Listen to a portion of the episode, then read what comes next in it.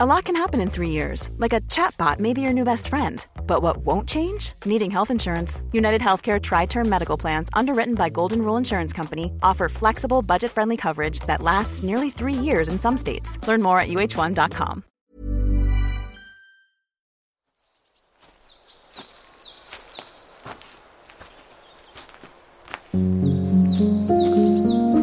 Hello, everyone. Welcome to part two of uh, the Stompcast. Stef and I are wandering. We've braved it out into the slight drizzle a little bit. It's kind of stopped storming for a moment or so. Less Um, wind I'm sorry now. that you've. We've had some beautiful sunny days, and unfortunately, you joined us on a on a rainy one. But I feel that you're a, h- quite a hardened person. You're a tough person. Yeah, anyway. You're I'm a northerner, so we're, here, we're, yeah. we're used to cold weather. Well, weather. that's Welsh and Northern people Yes, are used yeah, to the rain, stick so it's, it's part of it, isn't it? I guess. Um, listen, let's delve into part two, straight into a mindset of being an employee, working for a company or a business, and thinking about how you can best advocate for yourself. Now, something I was reading the other day ahead of this was that men in the workplace often advocate better for themselves, or better is an interesting word perhaps, but advocate differently maybe from women, and that sometimes say men can be more like I want this pay rise or pushing for things more. Is that true? Is that from your experience something that you've heard or seen? Um, and if so, uh, how, how do we redress that?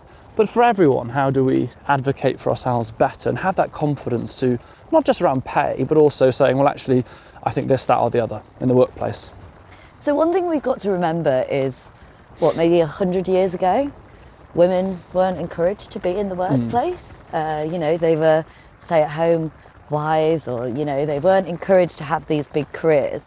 So, I think we're still catching up for the years that women didn't have a place hmm. or a presence or role models to look up to. So I work with some incredible women and I'm so proud when I see them shine. But I also know a lot of, especially young people actually, who have picked up learned behaviors or say things like the thing is my boss just doesn't realize that women aren't as good as at negotiating So kind of like And- learned beliefs. that yeah, and I, I remember yeah. this person saying it to me, and I, I said, "Where have you got that from?" Because I, I personally am I'm good at negotiating, and I know a lot of women that are great. Yeah, my ma- well, my manager Harry, she's uh, she's bloody good at negotiating. Well, this is so I could say that. I think sure. one of the things that frustrates me is the way that the media has always made women feel inadequate, and the way that if you type an imposter syndrome.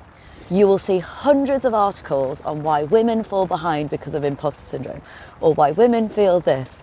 And actually, I know loads of men that experience imposter syndrome, hmm. but the narrative is rarely that men need to change themselves in the same way that women do. Hmm. So I, I have a I have a little bit of a bone to pick with the media to be Yeah. honest, because I think the representation and the narratives women are fed very much reinforce the thinking that women aren't as good at negotiating or speaking up and all of those things. When I look at professional development events, I see more women going to the events than men. They feel they need to do this more than men. So there's definitely an undercurrent of it's become a woman's problem and that men just don't experience it. So I like to kind of give a broader picture because a lot of the talks that I deliver, I go into massive global corporates. I'm speaking to all genders. I'm speaking to all ages, I'm speaking to all backgrounds. There's such a mixed group of people. And lots of people talk to me very co- openly and candidly about what they're struggling with. So, from one perspective, I want to encourage the media and make a note to sort of any women listening that there are narratives that are placed upon us that make us feel that we can't do these things when actually we are more than capable to do it. On the flip side, when you look at the studies and you look at the results, we know that it is a behaviour and it is the delays in success that women experience can often be through, you know, at the very first job when you graduate in your first job, there is studies that show the gender gap, pay gap begins then because the men will ask for the highest bracket, highest end of the salary, and women will go for the lower end. So we know right out of the gate that's when the gender pay gap begins. So there's there's something that we need to be doing around looking around the education right from school leavers age on the progression.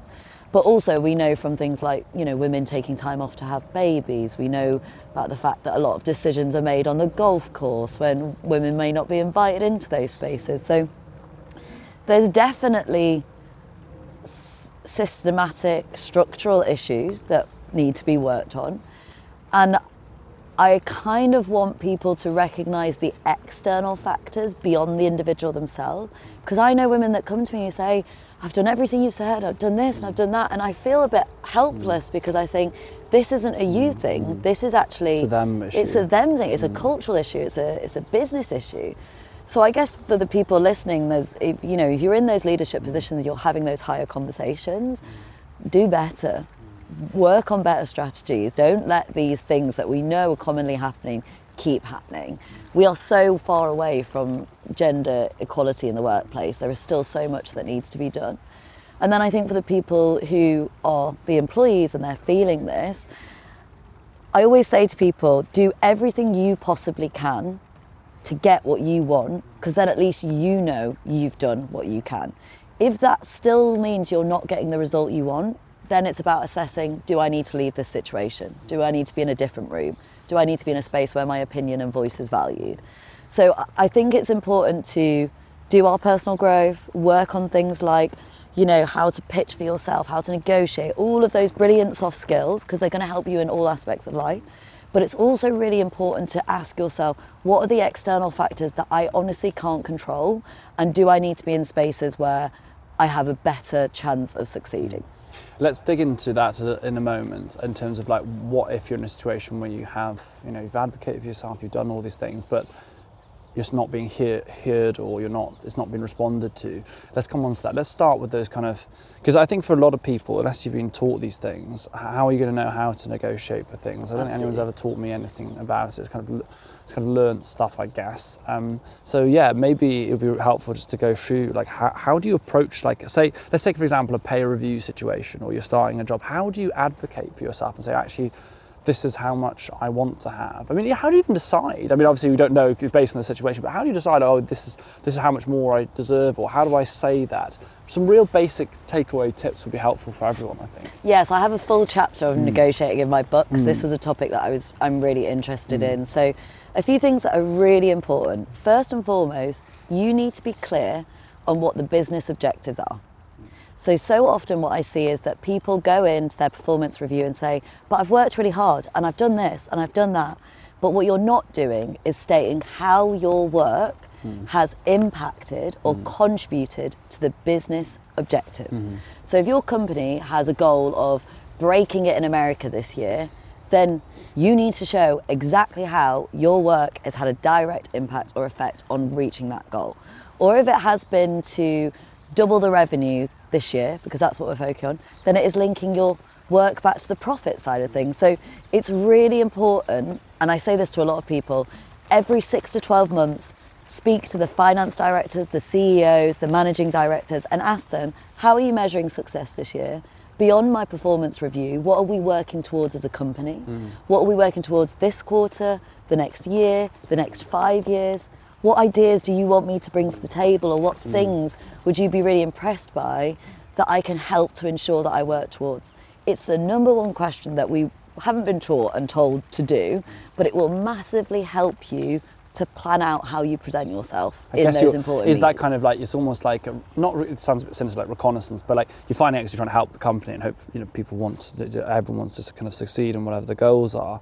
Um, but you're also finding out ahead of time like what can I do a to help but also well I've done this and this. By the way you told me this six months ago. This is what I've done. Yeah. so you kind of so would you say that's preparatory work then before? So let's obviously we're talking about like a performance review just as a hypothetical situation. So that stuff comes as like the general beforehand. What else can people do to maybe prepare in the months, but also maybe the days or weeks before going into a performance review? Well, it's interesting you say the days and weeks before, because another thing that, another issue and another hmm. problem I see a lot of people hmm. have is they prep for a performance review a day before. Probably one of your most important, you know, hmm. employee chats of the year, and you're prepping one hour before you go into the meeting.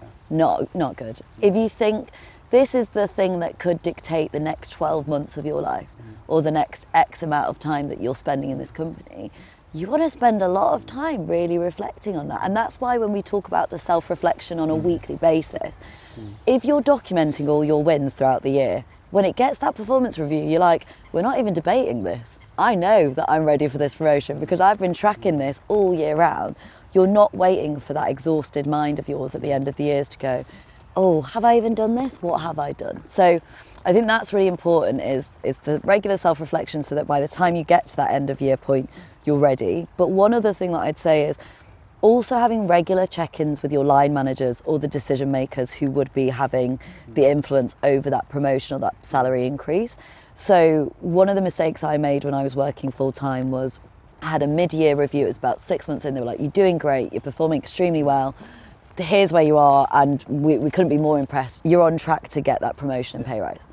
And then it came to towards that the end of year, and I honestly I didn't know the phrase at the time, but it was gaslighting. It was it was so horrible, such a horrible experience to go through. They were like, "Oh no, what are you talking about? You're miles off. You you've still got so much to go." And in that six months, I believe something had changed within the company, company structures, Yeah. financing, all of those. But instead of transparency and honesty, what was what instead happened was Made out to be your problem. made out be my fault. like I'd not done enough when I mm. I'd all I'd been told was and so what I took from that learning was the importance of checking in regularly mm. with those key decision makers whether it's every month two months three months mm. and just saying I just want to check in see how everything's going here's what I've been doing how are you feeling? You know having those conversations but not waiting to be asked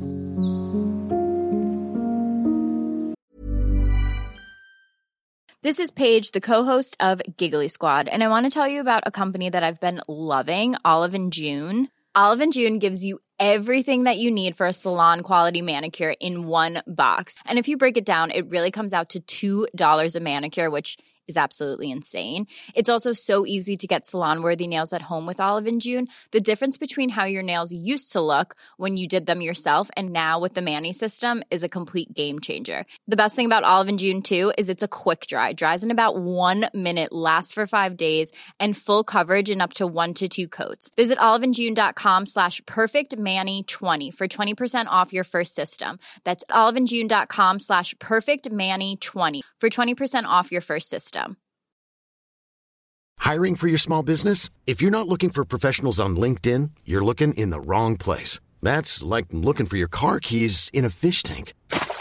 LinkedIn helps you hire professionals you can't find anywhere else, even those who aren't actively searching for a new job but might be open to the perfect role. In a given month, over 70% of LinkedIn users don't even visit other leading job sites. So start looking in the right place. With LinkedIn, you can hire professionals like a professional. Post your free job on linkedin.com/people slash people today. Because I would say a lot of people might feel like that, again, going back to feeling awkward, that might feel like awkward. That feels like it's moving away, I guess, from not the humbleness, but being like, well, I don't ask that. I shouldn't, it should be them that ask me. Or like, do, how do you even broach that conversation? It can feel, because it's talking about money. And even talking about money feels like, I'm not even going to say, oh, like, am I on track for the bonus necessarily? But you're Yeah. still alluding to something that relates to performance or money or whatever. So, for most bosses who are managing people, mm. they want their life to be made easier. Mm. So, if you positioned them, I'd love to set up a monthly check in call mm. where we can just debrief on everything I'm working on, how things are going, and to ensure that I'm on track for delivering everything you need for the rest of the year.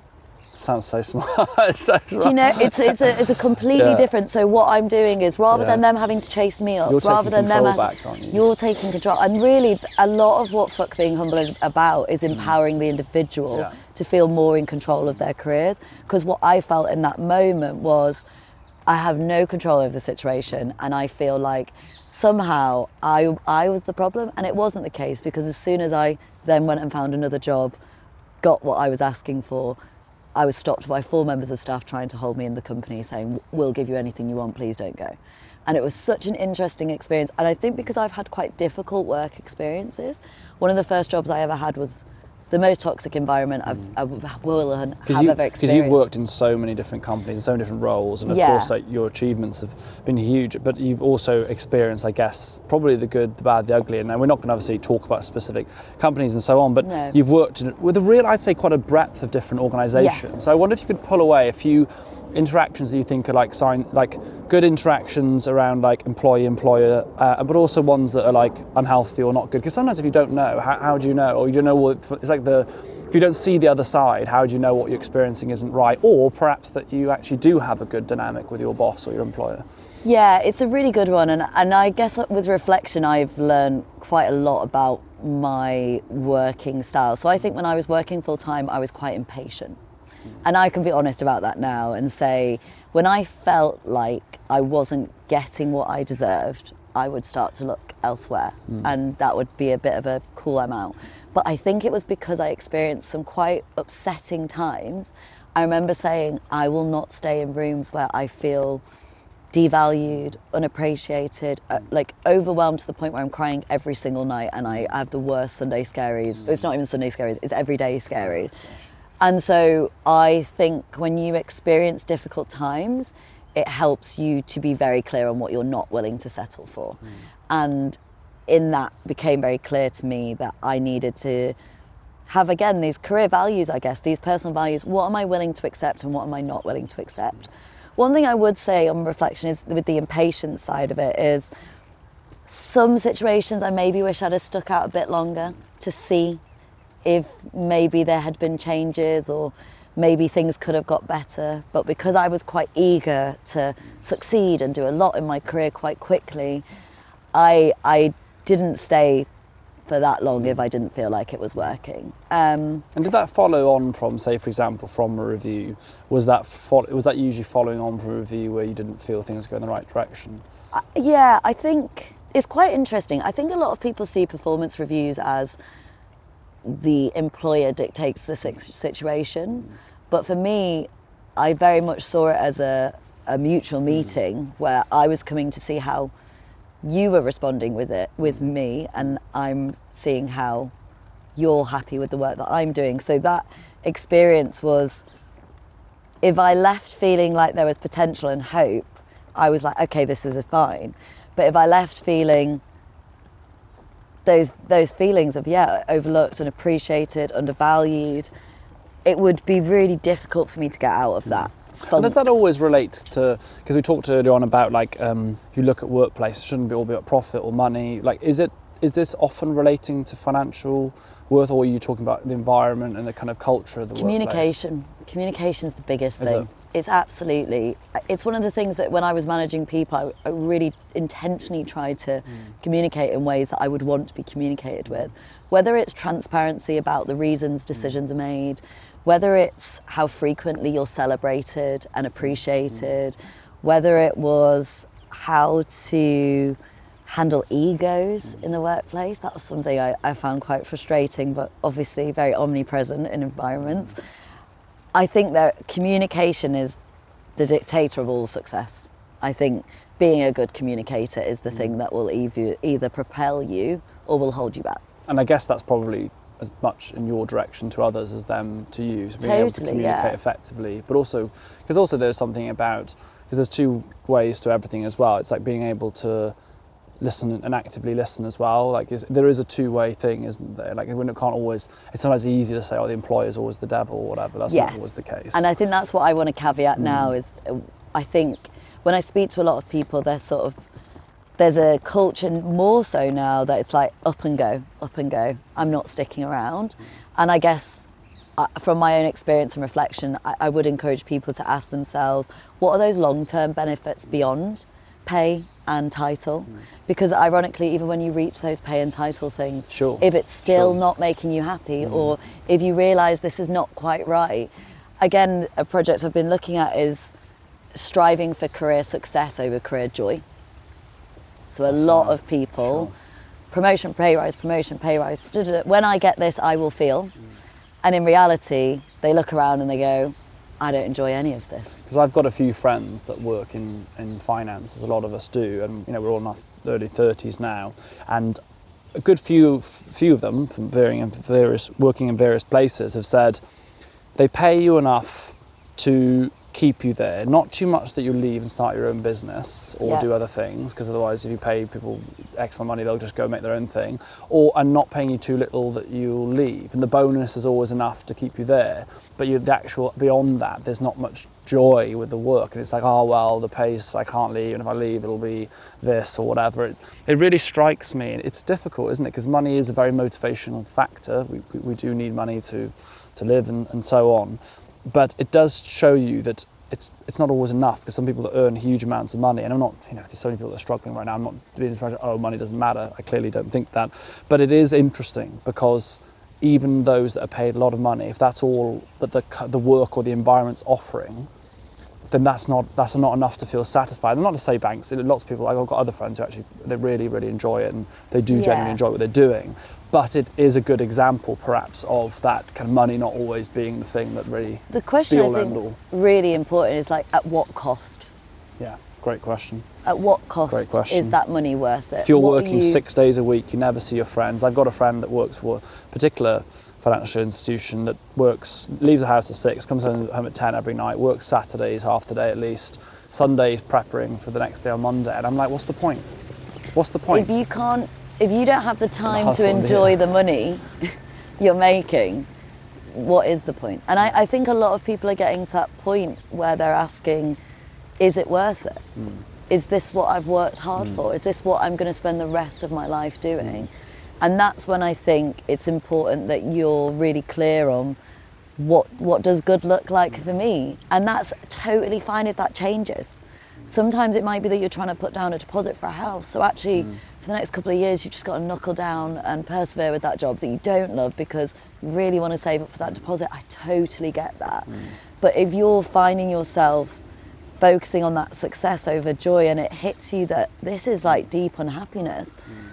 No job should ever make you feel Make you that feel level that of hap- unhappiness you know So it's thinking about what you want in life. Well, as we come to the end of part two, let's just nail down a little bit then. So this, so this person's getting ready for their uh, performance review. They've done some of the things you've talked about, regular check-ins every month or every couple of months, really understanding the goals of the business, being vocal and communicating well. They've done their prep work, weeks of prep, ready for this review. They kind of maybe have got a figure in their mind of what they feel that they should that, that they deserve it this is why they've worked you know this is why they deserve it. What are the main things i guess the key things maybe words or like phrases that could be used in a conversation that's helpful for that person or even just bullet points? 'Cause sometimes you go into a meeting you come out and think oh gosh i didn't cover the stuff Yeah. i wanted to.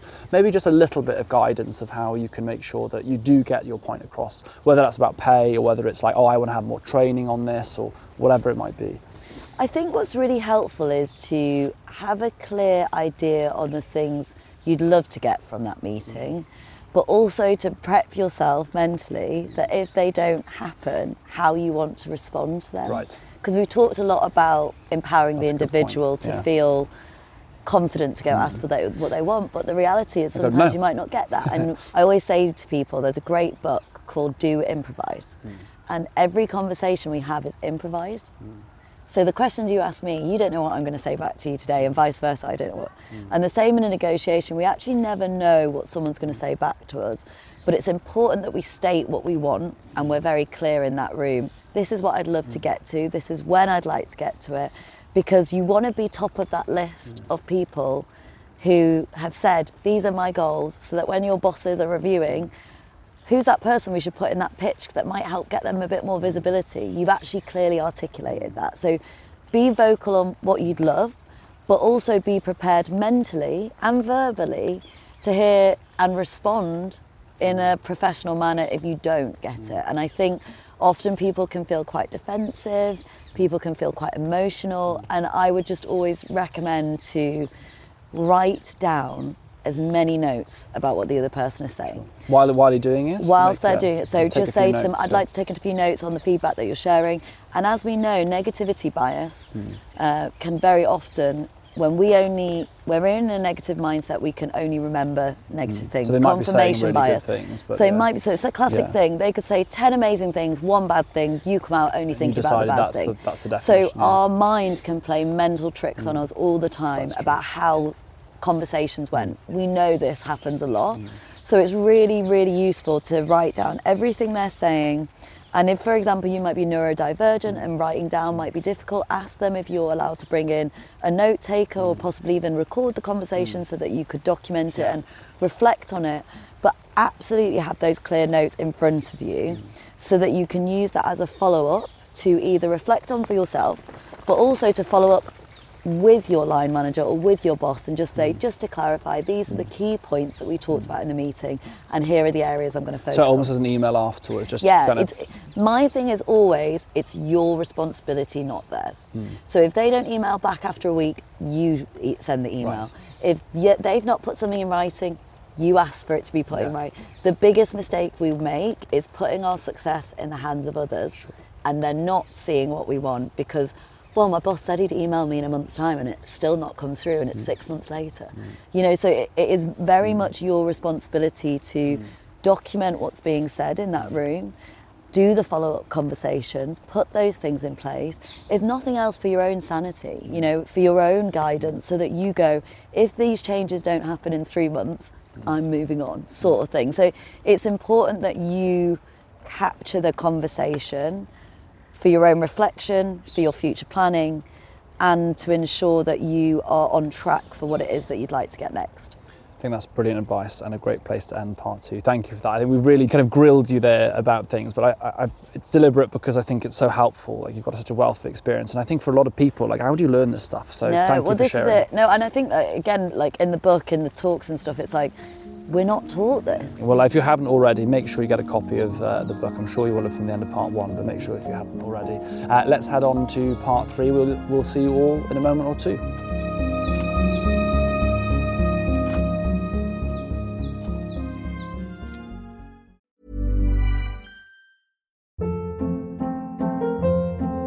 Hold up. What was that? Boring. No flavor. That was as bad as those leftovers you ate all week. Keke Palmer here, and it's time to say hello to something fresh and guilt-free. Hello Fresh. Jazz up dinner with pecan-crusted chicken or garlic butter shrimp scampi. Now that's music to my mouth. Hello Fresh. Let's get this dinner party started. Discover all the delicious possibilities at hellofresh.com.